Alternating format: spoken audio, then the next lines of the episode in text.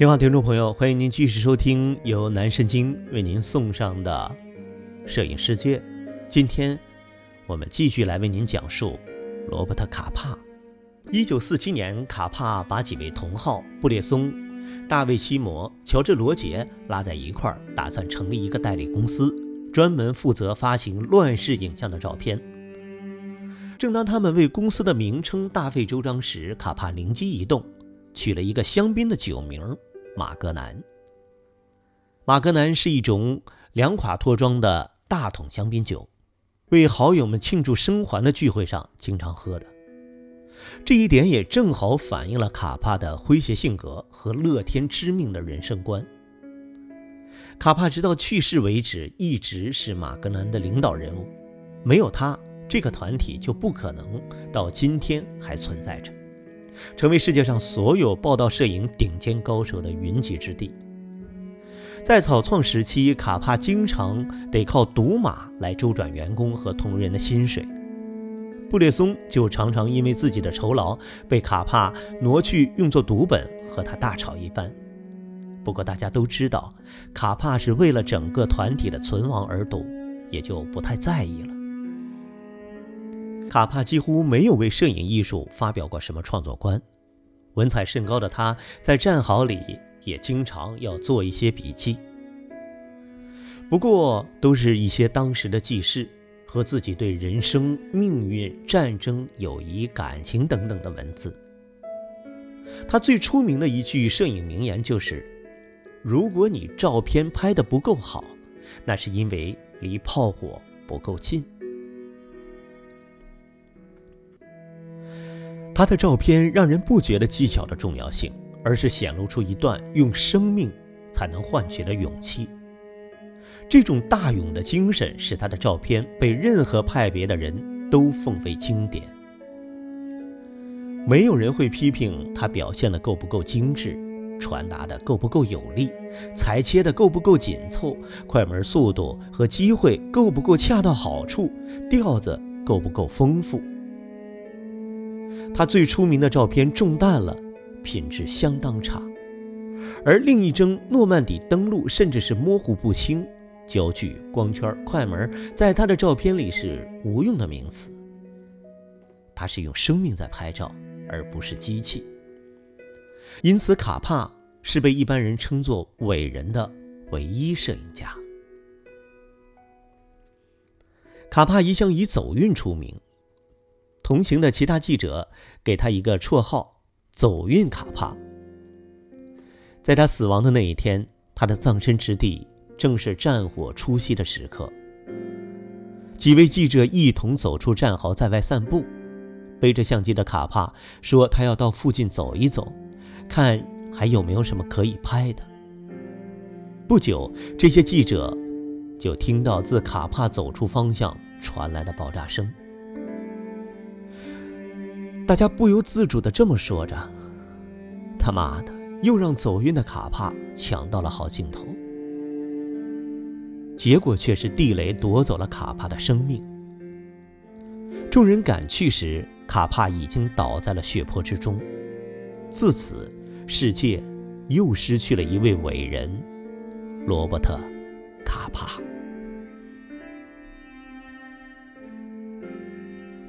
一九五四年的五月二十五号，美国各晚报都登出了卡帕的死讯。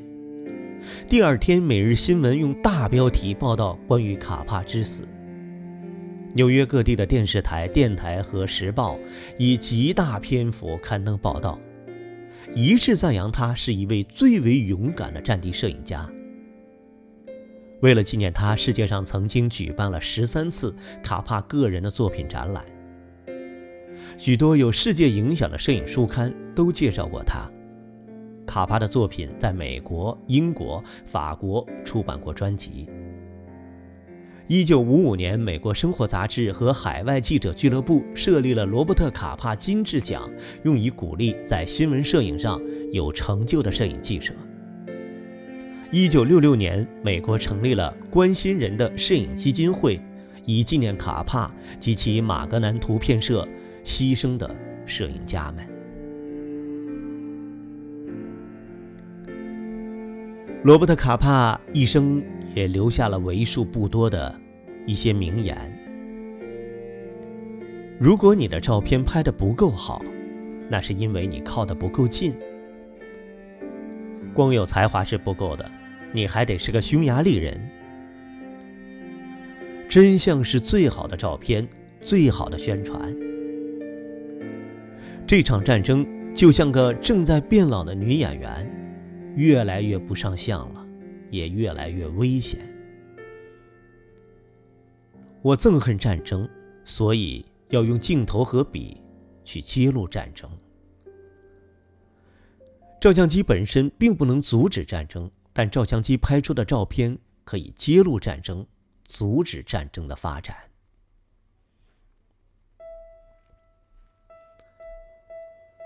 很少人讨论卡帕的作品。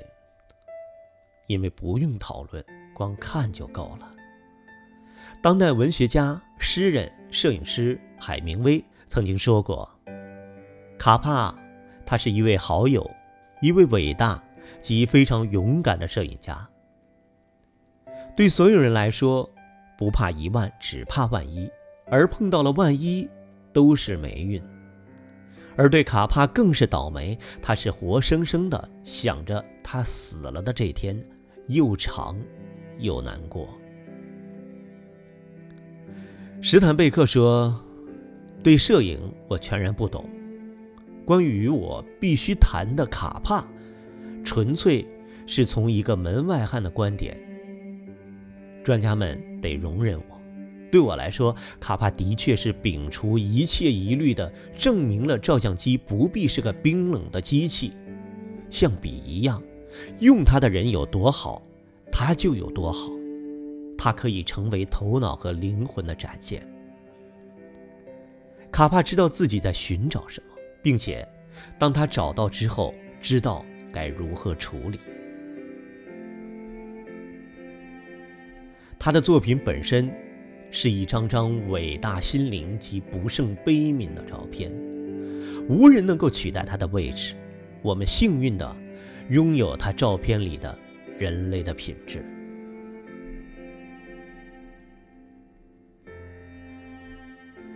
罗伯特·卡帕比谁都有资格代表战地记者发言，表白出用生命换取影像的心境和代价。他是有史以来最有名的战地记者，他的摄影生涯就如同赌命一样。在二战期间的各个战区，西班牙的内战。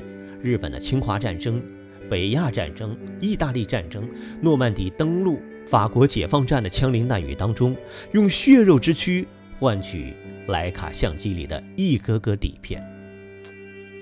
他从来就没有将赌注在最后一分钟从牌桌上抽回，一直抱着不输即赢、孤注一掷的豪情与认命，等着轮盘上的珠子落停在那一个号码上。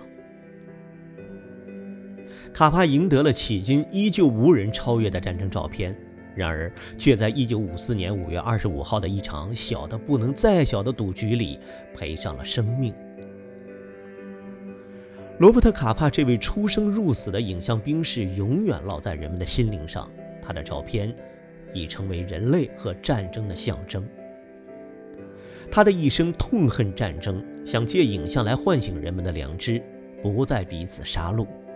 他的死，就是为人类提出的最后箴言。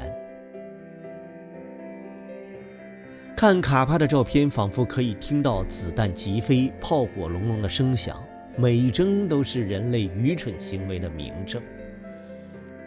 在人们残留的记忆当中，有这样一张照片：卡帕嘴角上叼着燃烧的香烟，手里摆弄着一架相机，他用一种平静的目光看着照片的阅读者。右上角有一行字：“发明自我的人，安德烈·弗列德曼，也就是罗伯特·卡帕。”与其说罗伯特·卡帕是个战地记者，不如说他是一个冒险家，或者说是手持相机而非枪械冲锋陷阵的另类战士。他曾经在诺曼底登陆之前说过：“战地记者的赌注，就是他的生命，就在他自己手里。”他可以把赌注压在这匹马或者那匹马上，也可以在最后一刻把赌注放回口袋里。我是一个赌徒，所以我决定跟着第一梯队冲锋陷阵。他在战场上是个用生命做赌注的赌徒。好了，这就是今天的节目，我们下周二同一时间继续相会。